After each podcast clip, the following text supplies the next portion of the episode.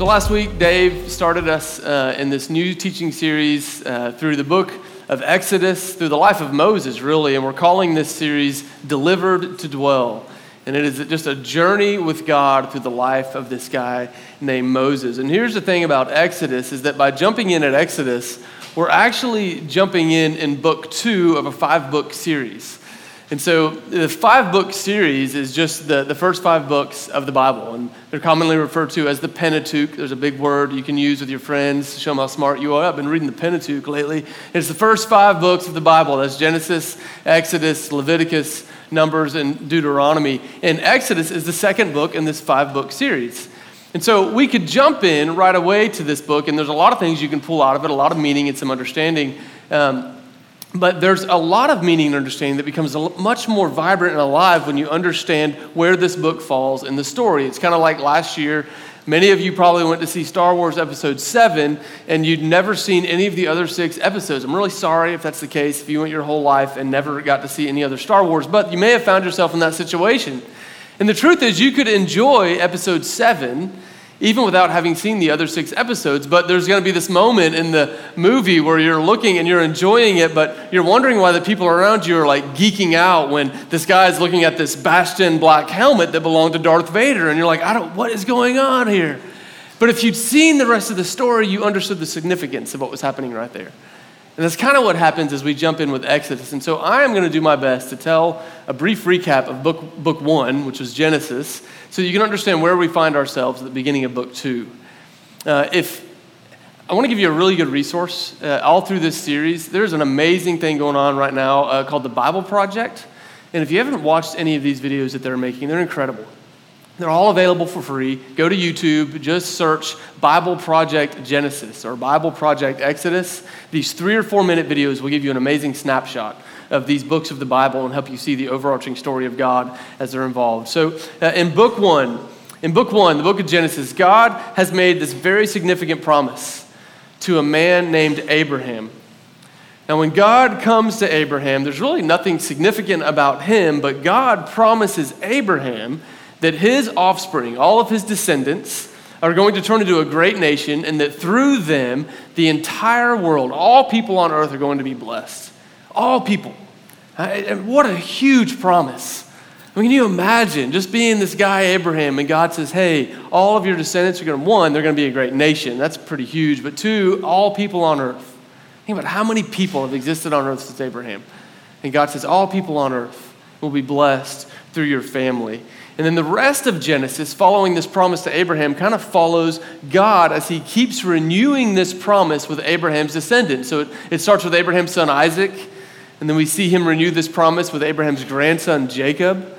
And then we see him renew the promises with Jacob's 12 sons, who are the great grandchildren of Abraham. And these become the 12 tribes of Israel. And at the end of Genesis, we find the descendants of Abraham, so his grandson Jacob and all of his 12 kids and all of their families are living in Egypt for a variety of reasons, and they have found good favor with the ruler of Egypt, whose name is Pharaoh. And that's where we are at the end of book one. And the beginning of book two, as Dave set up last week, we find this family of Abraham who is now being called uh, the Hebrews or the Israelites. That's the same thing.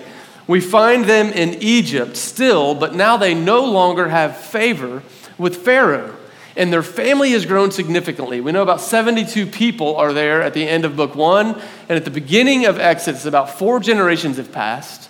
And now the people who would call themselves Hebrew Israelites are numbering somewhere around the number of 2 million. I mean, these are some fruitful people. Like they're they are reproducing like crazy. That that number 2 million represents all those who are born into a Hebrew family, also those who marry into a Hebrew family, and all of their servants, and all the people who would consider themselves part of a Hebrew household, numbering around 2 million. But they don't have favor with Pharaoh anymore, and instead, as Dave showed us last week, they are facing great oppression. They're facing great persecution. And they are remembering this promise to their great, great, great, great, great, great grandfather, Abraham but they're longing for how this promise is going to be fulfilled, and they find themselves in a tough situation in Egypt. So, this is where we find ourselves in Exodus. And to frame our story today, I want to give you three ideas to kind of help us understand what we're going to see at work in Exodus 2 and 3. And these three ideas are going to thread their way through the rest of our time together. So this we're going to read at the end of chapter 2 to show us these ideas starting in verse 23. So Exodus chapter 2, starting in verse 23. This is page 40 if you're using one of our Bibles. Here's what we read. It says, During that long period, uh, we'll unpack what that long period is, the king of Egypt died. The Israelites groaned in their slavery and they cried out, and their cry for help because of their slavery went up to God. And God heard their groaning, and he remembered. God heard their groaning, and he remembered. He remembered his covenant, he remembered his promise with Abraham, with Isaac, and with Jacob. And so God looked on the Israelites, and he was concerned about them. So there's three, three ideas that I want us to see today, and the first two come from this short passage we just read. And the first idea is just this idea of bondage or slavery. We find in this story uh, of Exodus 2 and 3 that the Israelites find themselves in bondage. They're living in the midst of a genocide as Pharaoh has ordered that all of the boys that are born to a Hebrew family be thrown into the Nile to be killed. And in the middle of this genocide, they are being forced into conscripted labor where they are working hard under the weight of the whip for the services of Pharaoh. And so the first idea is bondage, this idea of slavery. The second idea I want to see is that although they are living in bondage, they are living in this bondage in the light of a communal promise. So, bondage and communal promise. You know, the text says here that we just read that God hears their groans under the weight of their bondage and that He remembers. He doesn't, he doesn't remember their faithfulness, He doesn't remember the good things that they've done. He remembers His promise to their great, great, great, great, great grandfather. And He has concern for them. I love this picture of God. He hears and He has concern. And so the Israelites are in bondage. But they're in bondage in light of this communal promise, waiting to see how God is going to act. They're experiencing slavery, and you can only imagine them asking the question what is God's plan here? What is this God going to do? How is this God working? And so you have bondage, and you have a communal promise. And the third idea I want us to see is the idea of personal calling. Now, as I unpack this idea of personal calling, I'm going to have to do a lot of storytelling. So bear with me as we go back and we understand the story. See, the personal calling we're going to see belongs to this guy named Moses. I think last week we barely touched on the birth of Moses and who he was. And so I'm going to do my best to kind of tell the story of Moses, and we're going to look at some of what we see in chapter 2. But here, here's what we need to know is that this man, Moses, he, he, he's the center point almost in some ways of this teaching series. So obviously, he's going to play a significant part in what we're learning over the next several weeks. Moses' life had a very dramatic start. I mean, he was born in the middle of a genocide that was being carried out against his people. And his mother, instead of throwing him in the Nile like she was commanded to, she hides him for three months. Three months hiding an infant. And then she builds a basket and she puts him in this basket when she knows she can't keep him safe any longer. And she puts him down the river right near the palace of Pharaoh. And lo and behold, the daughter of Pharaoh, the man who is carrying out the genocide, finds this baby in the basket. And she realizes it's a Hebrew baby. And I love this part of the story. I don't have time to tell the whole thing, but by the grace of God, Moses is actually raised by his own mother for the first three or four years. She gets to nurse her own baby, and when Moses is three or four years old, the daughter of Pharaoh adopts him as her own, as an Egyptian, and he is raised in the palace of Pharaoh. Now, I want you just to imagine this dynamic for a minute of what this would have been like to be Moses. Moses, born a Hebrew, grows up in the palace of the man who is trying to destroy and kill all Hebrews. you imagine what that must have felt like for him?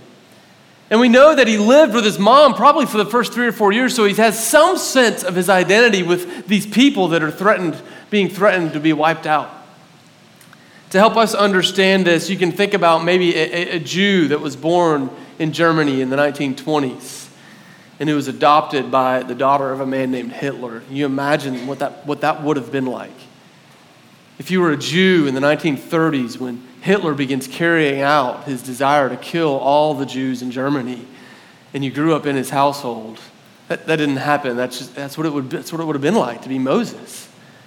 And so Moses finds himself growing up, and by the time he's a young adult, the man that he would have called his grandfather is carrying out these threats to destroy and wipe out the people from whom he comes from.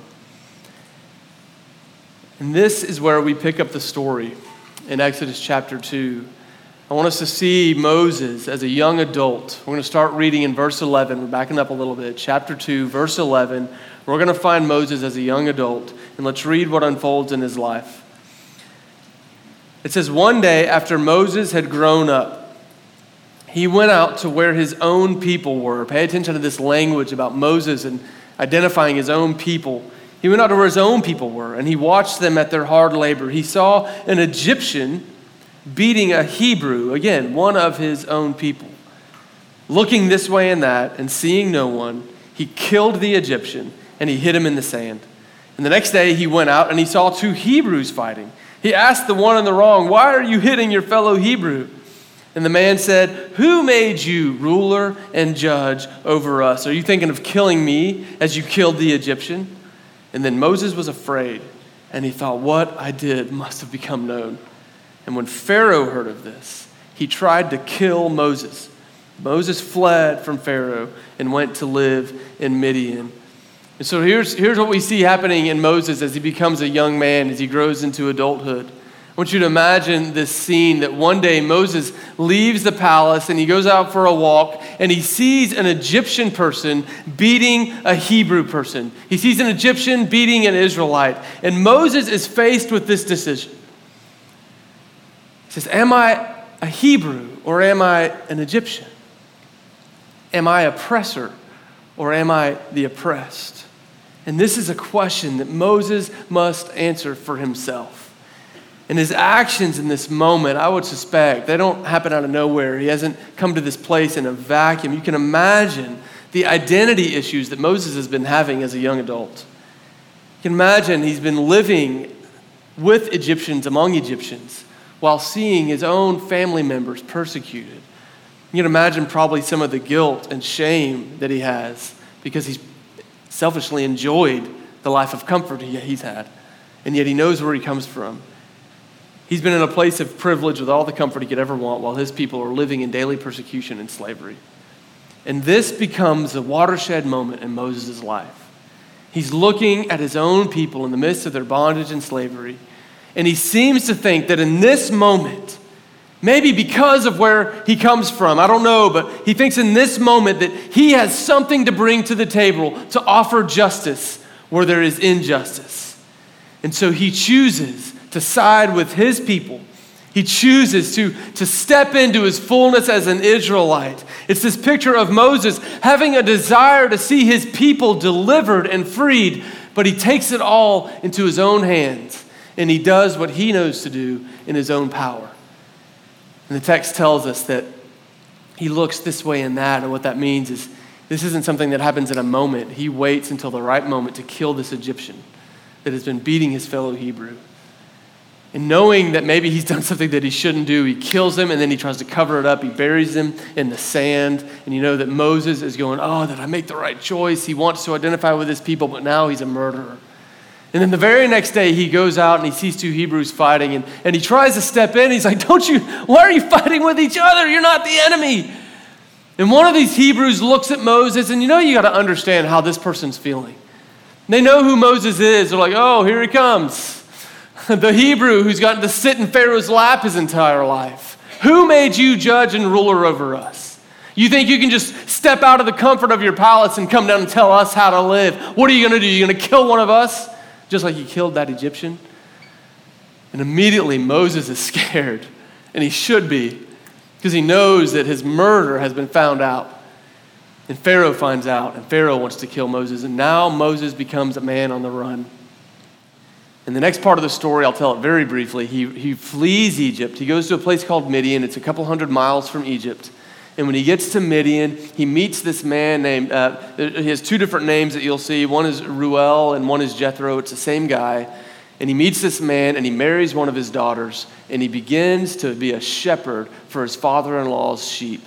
And we get a snapshot into what the kind of headspace that Moses must have been in at this point in his story at the end of chapter 2. It says that his, his wife bears him his first son, and he names, names him Gershom. Now, Gershom doesn't mean much to us. What that translates to is foreigner and foreign land. And Moses says, I have become a foreigner in a foreign land. And so at the end of chapter two, you have this guy who had all the trappings, all the things around him to become the hero. He, he, just, he had what it took to potentially become the one who could do something. And now he finds himself far from that palace, in a land that is not his own, around a people that are not his own, without even a job or a calling to call his own, shepherding his father in law's sheep. And so the end of chapter two of Exodus feels like this real downer moment. The hero is lost. The Israelites are still in slavery, and they're crying out to God, wondering when He is going to answer their promise. And that brings us to chapter 3. And chapter 3 is one of the coolest, most amazing stories that we get to see in the text. Just we're going to read the first 12 verses of this. So just bear with me as we read through it. Get your Bibles, read along with me. Uh, we're going to start in chapter 3, verse 1. Now Moses was tending the flock of Jethro, his father in law, the priest of Midian. And he led the flock to the far side of the wilderness, and he came to Horeb, the mountain of God. There, the angel of the Lord appeared to him in flames. That word Lord is the name of God, is Yahweh. The angel of the Lord appeared to him in the flames of fire from within a bush. Moses saw that though the bush was on fire, it did not burn up. So he thought, I will go over and see this strange sight. Why does this bush not burn up? When the Lord saw that he had gone over to look, Moses called to him from within the bush, said, Moses, Moses. Moses said, Here I am. Do not come any closer, God said. Take off your sandals, for the place where you are standing is holy ground. Then he said, I am the God of your father, the God of Abraham, the God of Isaac, and the God of Jacob. And at this, Moses hid his face because he was afraid to look at God. And then the Lord said, I have indeed seen the misery of my people in Egypt. I have heard them. I've heard them crying out because of their slave drivers. And I am concerned about their suffering. So I have come. I have come. I have come down to rescue them from the hand of the Egyptians and to bring them up out of that land into a good and spacious land, a land flowing with milk and honey the home of the Canaanites, the Hittites, the Amorites, Perizzites, Hivites, and Jebusites. If you don't know what all those ites are, that's okay. We're going to see them later in the story as well. And now the cry of the Israelites has reached me. And I have seen the way the Egyptians are oppressing them. So now, Moses, go. I am sending you to Pharaoh to bring my people, the Israelites, out of Egypt. But Moses said to God, Who am I that I should go to Pharaoh and bring the Israelites out of Egypt? And God said, I will be with you.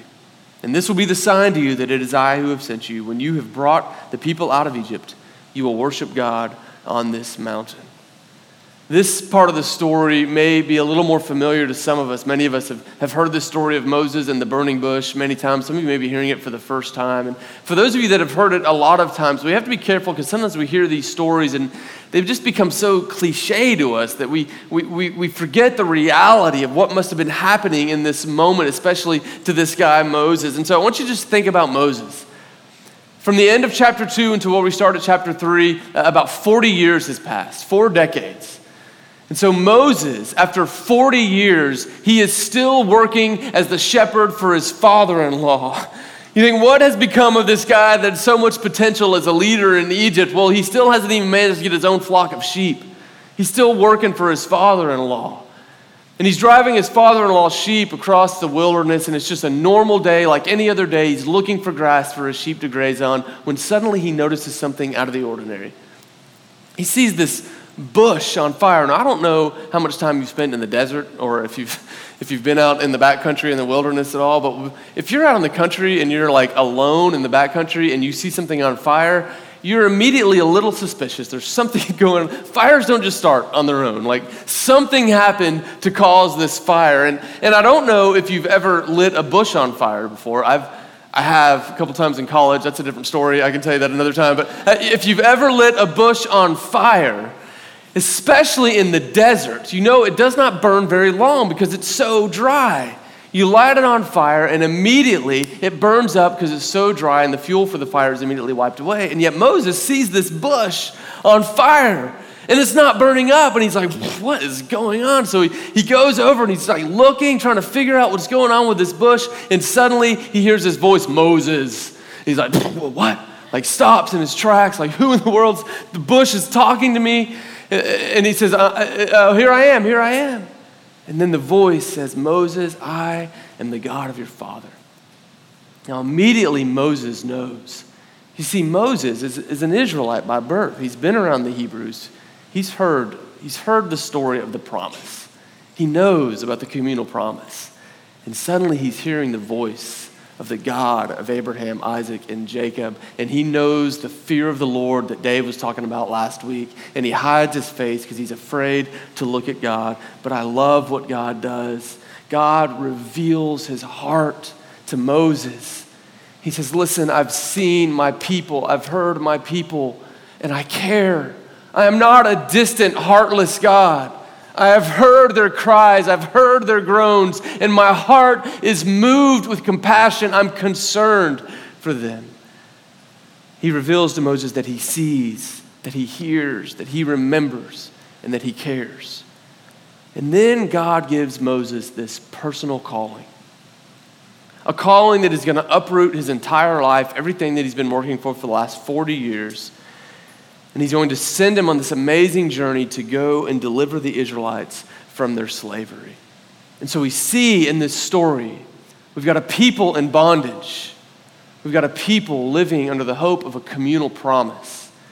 And then we've got this man with a personal calling being sent to deliver the Israelites. This is the story we see unfolding in Exodus 2 and 3. Now, this, this is the part of the sermon where we typically move and transition into talking about, okay, now what do we see? This is great, great story, Aaron. What does this have to do with us? Like, where do we see ourselves in this story and what can we apply to ourselves? We've looked at the key themes and the, the key parts of the narratives, but now, how do we put ourselves in this story so that we can learn about God and His character and His nature? And this is an important part of interpreting the Bible. Being able to understand humanity and how God deals with humanity helps us understand how He deals with us. But putting ourselves into the story sometimes can be dangerous if we don't understand where we fit in the story. Here's what I mean is that sometimes we put ourselves in the story the wrong way, we will make some wrong conclusions about God and about what God is like. You know, for some, it would make sense to look at the story and go, okay, Moses, Where's my, where's my Midian, God? Where's the, where's the place that I've run from you, the place that I've tried to get away from you? Or many of us, many of us go, Oh, God, that's amazing. A burning bush for Moses. Where's my burning bush moment, God? When are you going to give me my personal calling for the purpose of my life? And if you've ever had that question and struggled with that, you're not alone. Like many of us wonder, like, when is God going to reveal to me the personal calling that He has for my life. But what this reveals when we look at this story and we long to put ourselves into it as Moses, it actually reveals this tendency that we have to look into a story and to automatically want to see ourselves as the hero in the story. We want the story to be about us finding our calling, us saving the day, and us having this moment of significance that plays out in our lives as well. And here's the thing that was I wrestled with this text this week. I kept asking God, God, where are we? Where, where am I? Where are we as a church? Where do we fit? And what God kept bringing me back to is that, Aaron, you are not Moses. Sure, we can see ourselves in Moses, right? We, we, can, we can see ourselves in his running and his, his hiding and his reluctance to step into what God had for him. We can see ourselves in the fear of failure that Moses has when he says, Oh, who am I, God? But what God kept revealing to me is, Aaron, you are not Moses in this story. And, and, and I don't believe that we are to see ourselves as Moses in this story. Here's the truth of it when we're looking at the story of the Exodus. And we try to put ourselves into the narrative to learn about God. Unfortunately, we're not the hero. Think about those who, how many people were living in bondage? Couple million people living in Egypt, and how many, how many had God come to them personally and give them this calling to be the deliverer, the hero? Just one. And when I, when I read this story, I think that we are not the hero, we are the Israelites. We are the Israelites. We are these people. in a story of living under the bondage of an enemy, living in a land that is not our, our own, living under the weight and the hope of a communal promise. And we, as God's people, we have already had a hero sent to us to deal with that enemy who has us in bondage and to deliver us from slavery into a better place. And that hero is the man Jesus Christ. Jesus is the hero of this story. And I know some of you are going to go, wait a minute, how in the world did you just get from Exodus, talking about Moses, to, to, now you're talking about Jesus, who, who lived like a thousand years later? How in the world did you make that jump? But here's what we know about the Old Testament. You see, when we look at the Old Testament, the New Testament writers will tell us that the old law, the Old Testament, the old covenant simply serves as a shadow of that which is to come. The Old Testament is a shadow of that which is to come. Now, here's how think about how a shadow works. You only have a shadow if you have an object there to cast that shadow, right? And it's true that you can look at a shadow and learn some things about the object. So, for example, I can look at my own shadow on the ground up here on the floor, and you could deduce a few things about the way I look by looking at my shadow. But your, your conclusions about the way I look are going to be a little funny. I'm going to be a little more blobby than I actually look, and probably a little stretched out in the way I actually look. From looking at a shadow, you don't get the clearest picture of the actual object. And see, the Old Testament is a shadow of what's to come, and the object that casts that shadow is Jesus Christ. Everything we see unfolding in the New Testament about the promises of God are all pointing to Jesus. Even when we are looking in the Exodus story about Moses, it is a shadow of what God is going to do in Jesus. So as we read the story, we are looking at the shadow, trying to get a picture of the one who cast the shadow. And what we see in this story is that all things that we see as the Exodus unfolds is that all things are going to point to Jesus in one way or another, into this greater story that God is telling. So here's the question when, we, when we're honest with Scripture, when we put ourselves into the story correctly, what do we learn about God? And what do we learn about ourselves? I think there's three things that we can learn about God and about ourselves. The first one is this that we are the Israelites. When we put ourselves into that story, we see that we are in bondage. We are in bondage to sin. And I know this is not like a super exciting thing to think about, but here's the, the plain reality that we are all born into slavery. Whether we know it or believe it or not, each one of us is born into a disposition towards sin. The, book of Romans, Paul would describe it this way He'd say, Listen, all have sinned and fallen short of the glory of God. And many people would say, Oh, this is like the worst news ever. What a downer. But here's the thing this is not bad news. It's just, it's just what is, it's just the reality. And the reason the good news of Jesus is good news, it only becomes good news when we begin to understand the truth of where we stand. When we, when we begin to understand the truth of our predicament as slaves to sin, then the good news of Jesus really becomes good news. And so we have all sinned and fallen short of the glory of God, but this is not what was intended for us. No, when God created humanity, you remember what He said? He said, Let us create man and woman in our image. In the image of God, He created them, male and female, He created them. We were designed and created to be image bearers of the glory of God.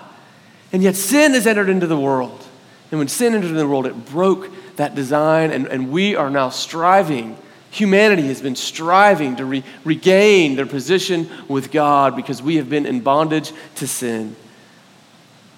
And apart from something happening outside of ourselves, we cannot escape this grip of slavery. Now, some of you are going, I don't, what are you talking about? I'm in bondage to sin. Like, I'm not a slave. I'll give you some examples of how this bondage works. You know, if you talk to anybody who's ever dealt with addiction, who's ever walked through an addiction, and they've gotten into recovery and they go into the 12 steps, they'll tell you what the very first step towards recovery, the very first step is being able to admit that I am powerless to do anything about my addiction. And see, there's this humility that has to come over an addict before they can find help from an addiction. They have to be able to confess that they're powerless to do anything about their addiction. This is such a beautiful picture of what it looks like to follow Jesus. Until we are able to confess that we are powerless without Jesus, that we are trapped in sin without Jesus, then we don't really understand why we even need Jesus. And so humility comes at the start of the Christian journey. all of us in here, uh, this is a sweeping statement, but I, I think it's true. I think all of us in here are battling bondage with something. Some of you are battling bondage with a physical addiction. Some of you are addicted to a substance. And some of you are in denial that you're addicted to a substance. You say, well, I, don't, I don't really need alcohol to feel normal. I just like alcohol. I, am not addicted to pot. Pot's not addicting. I just really like the way it makes me feel. I'm, I'm, I'm not addicted. And Jesus says, hey, I, it's okay. You're in bondage. I've got keys. I have the keys to set you free. Some of us in here are, are addicted to things like materialism. We find our, our purpose and, and our comfort in things. And when you find yourself feeling low, that you don't know why, but you find yourself driving towards the mall or your favorite store to buy a few things that you don't really need, but man, those things really give you some comfort and they give you some peace. And you are enslaved to materialism, thinking that material things are what are going to give you joy, but they all end up fading away. Some of us are enslaved to sexual sin. We've been battling it. We've been saying, I'm not powerless over. I can do this. I can stop going to that website. I can, I can stop sleeping with random people that I just met. I can stop doing this on my own. And Jesus says, No, you're in bondage. You're, you're in slavery. You are like the Israelites and you need someone to set you free. This morning, I'm, I'm sitting on the front row worshiping, and God starts to speak to my heart, and He reveals to me, Aaron, you are in bondage to laziness. This week, I struggled with writing a sermon, and part of it was because sometimes sermon writing is hard, but part of it, honestly, was because I had ideas in my mind, but I didn't want to do the hard work to put pen to paper and start to actually write down the ideas and figure out how to say it well. And I just kept putting it off and kept putting it off and kept putting it off. And God this morning was saying, Aaron, in so many ways, you are still in bondage to laziness. When are you going to let me set you free of that? And the list could go on. Some of us are in bondage to others' approval and what others think of us. Some of us are in bondage to shame. Some of us are in bondage to guilt. But the, the reality is that we are a people in bondage like the Israelites. And what we so desperately need is not to be the hero of our own story, but what we need is for the hero sent from God to come and set us free. So that's the first thing we learn is that we are in bondage to sin. And here's the second thing is that we live under a communal promise. We live we, like the Israelites, are not just in bondage, but we live in the hope of a communal promise. And this promise is what we see being revealed through this whole book, all the way in the beginning. So in, in Genesis 3, after sin has entered the world, God looks at the situation. He says, I'm going to make this right. He said, Eventually, I'm going to crush the head of evil. I'm going to crush it. I'm going to destroy it. I'm going to take away sin. I'm going to make things right. And then we see him manifesting this promise over and over again. So he comes to Abraham. He says, Hey, remember, I'm going to crush evil. I'm going to do this through your family, Abraham. I'm going to make your family into a great nation, and I'm going to bring a hero out of that nation that is going to crush sin and death. And we see this promise working its way all through the Old Testament until we get to the New Testament, and Jesus steps on the scene. And Jesus is the hero that God raises up I love there's so many parallels with Jesus and Moses. You know, Moses had to make that choice to leave the palace to go and identify with his people. Jesus had to make the choice to leave his palace in heaven, the comfort of sitting by his Father in heaven, to come and walk on earth as the Son of God, to identify himself with his people. And at that point, the comparisons start to break down a little bit because Moses, in seeking to play out what God had for him, he sought to do it his own way and he ends up murdering a man. Jesus goes into the wilderness and he is tempted by the enemy to do things his own way. You remember this story in Matthew chapter 3, chapter 4? Jesus goes into the wilderness and he's tempted for 40 days, and Satan keeps tempting him to do things by his own power, to do things his own way. And Jesus keeps saying, I am going to submit to my Father. Jesus becomes the fulfillment of the communal promise. Yes, we are a people in bondage, but we are a people who live under the hope of a communal promise. And we have evidence of this promise at a cross where Jesus crawled up on it. He took the weight of our slavery, the weight of our pain, the weight of our anguish. He put it all upon his own back, and he died an agonizing death for us. So we see evidence of the communal promise at the cross of Jesus, and we see evidence of the communal promise at the empty tomb of Jesus. Jesus says, I'm not just going to deal with your problem of sin, I'm going to deal with your problem of death because whether you know it or not, you're even in bondage to death. The saying that threatens to overtake all of you, let me tell you what I'm going to do. I'm not going to stay dead. I'm going to come out of the tomb. I'm going to rise back to life. And I have this promise for you that eternal life is yours. Death is no longer the final stopping point for you. And we have this communal promise that though, yes, we all know that eventually we are going to die, that it is not the end, that Jesus is going to return. Jesus is going to return. We sit under the weight of this promise, and anytime we get concerned or scared because it seems so far away, or Jesus, how long are you going to take? He says, Hey, just, just take a look back. Remember the cross. Remember the empty tomb. I'm good for my promise. I'm good for my promise.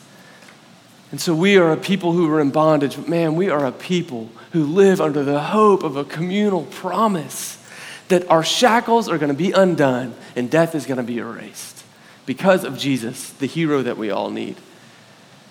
And I think the third thing that we see here is, is that God shows himself to be a faithful keeper of his promise and he begins to deliver us. And my third point is simply the name, the title of this whole series of sermons. The third point is this is that we are delivered to dwell. We are delivered to dwell. All of us are wanting that personal calling. But the reality is that Jesus comes and sets us free from sin and death. And he delivers us from that. And he delivers us so that we can dwell with him. Well, how does this work? Well, it means that when you start to follow Jesus, he comes and he puts his very life inside of you, his Holy Spirit. And just like we're going to see in the story of the Exodus, where God's presence leads the Israelites, fire by night and smoke by day, God comes and lives in your heart by his Holy Spirit, and he promises to guide you day in and day out. Many of us want this personal calling, but we all have it. We already have it. We've been delivered from bondage, the fear of sin and death. We have been delivered to dwell with God Most High in just the ordinary, normal moments of every single day as we commit ourselves to loving the Lord our God with all of our hearts, our soul, our mind, and our strength, and committing to loving our neighbor as ourselves. Guys, there is no greater personal calling than this.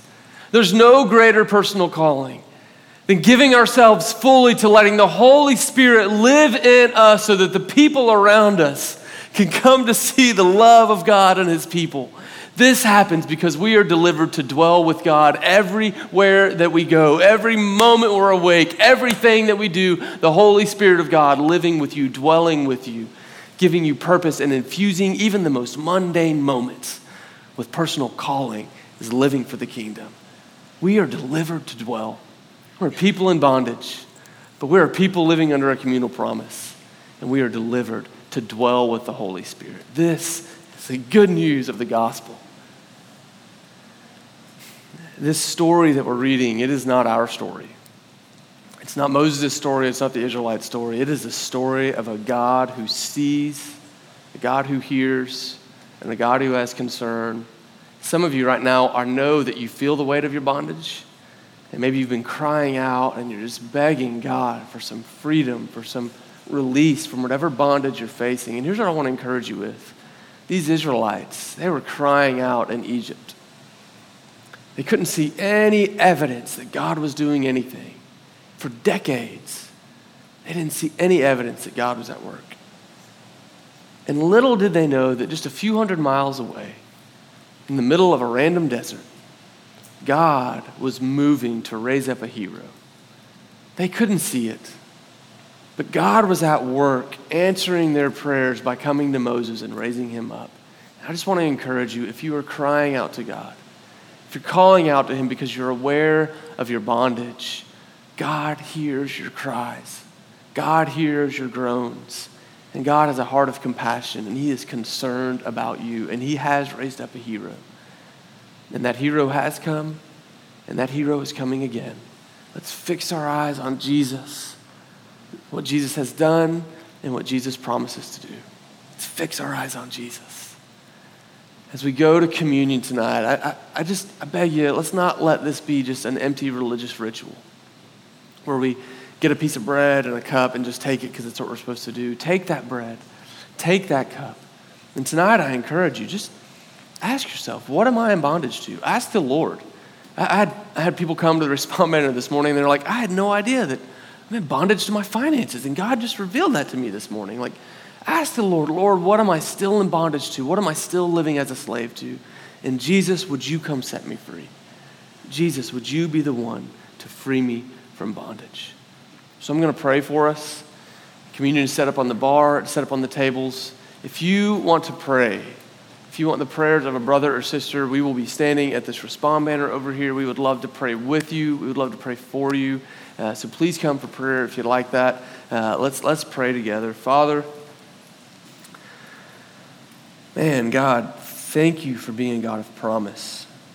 I love, Lord, that when you hear our groaning, you remember your promise. You don't remember all the ways that we screwed it up. You don't remember all the things that we did that got us into the predicament that we're in. When you hear us praying and crying out, you remember your promise, and God, you are faithful. Thank you for being faithful. Father, tonight, would you come, Lord Jesus, as our hero, our deliverer? Would you walk into this room with the keys in your hand to unshackle us from whatever has been holding us in bondage? Holy Spirit, would you come and fill our hearts and remind us that every day we have the joy of the personal calling of living with you and dwelling with you and being a light in a world that needs it. Come, Lord, come. We love you and we need you. In the name of Jesus, I pray. Amen.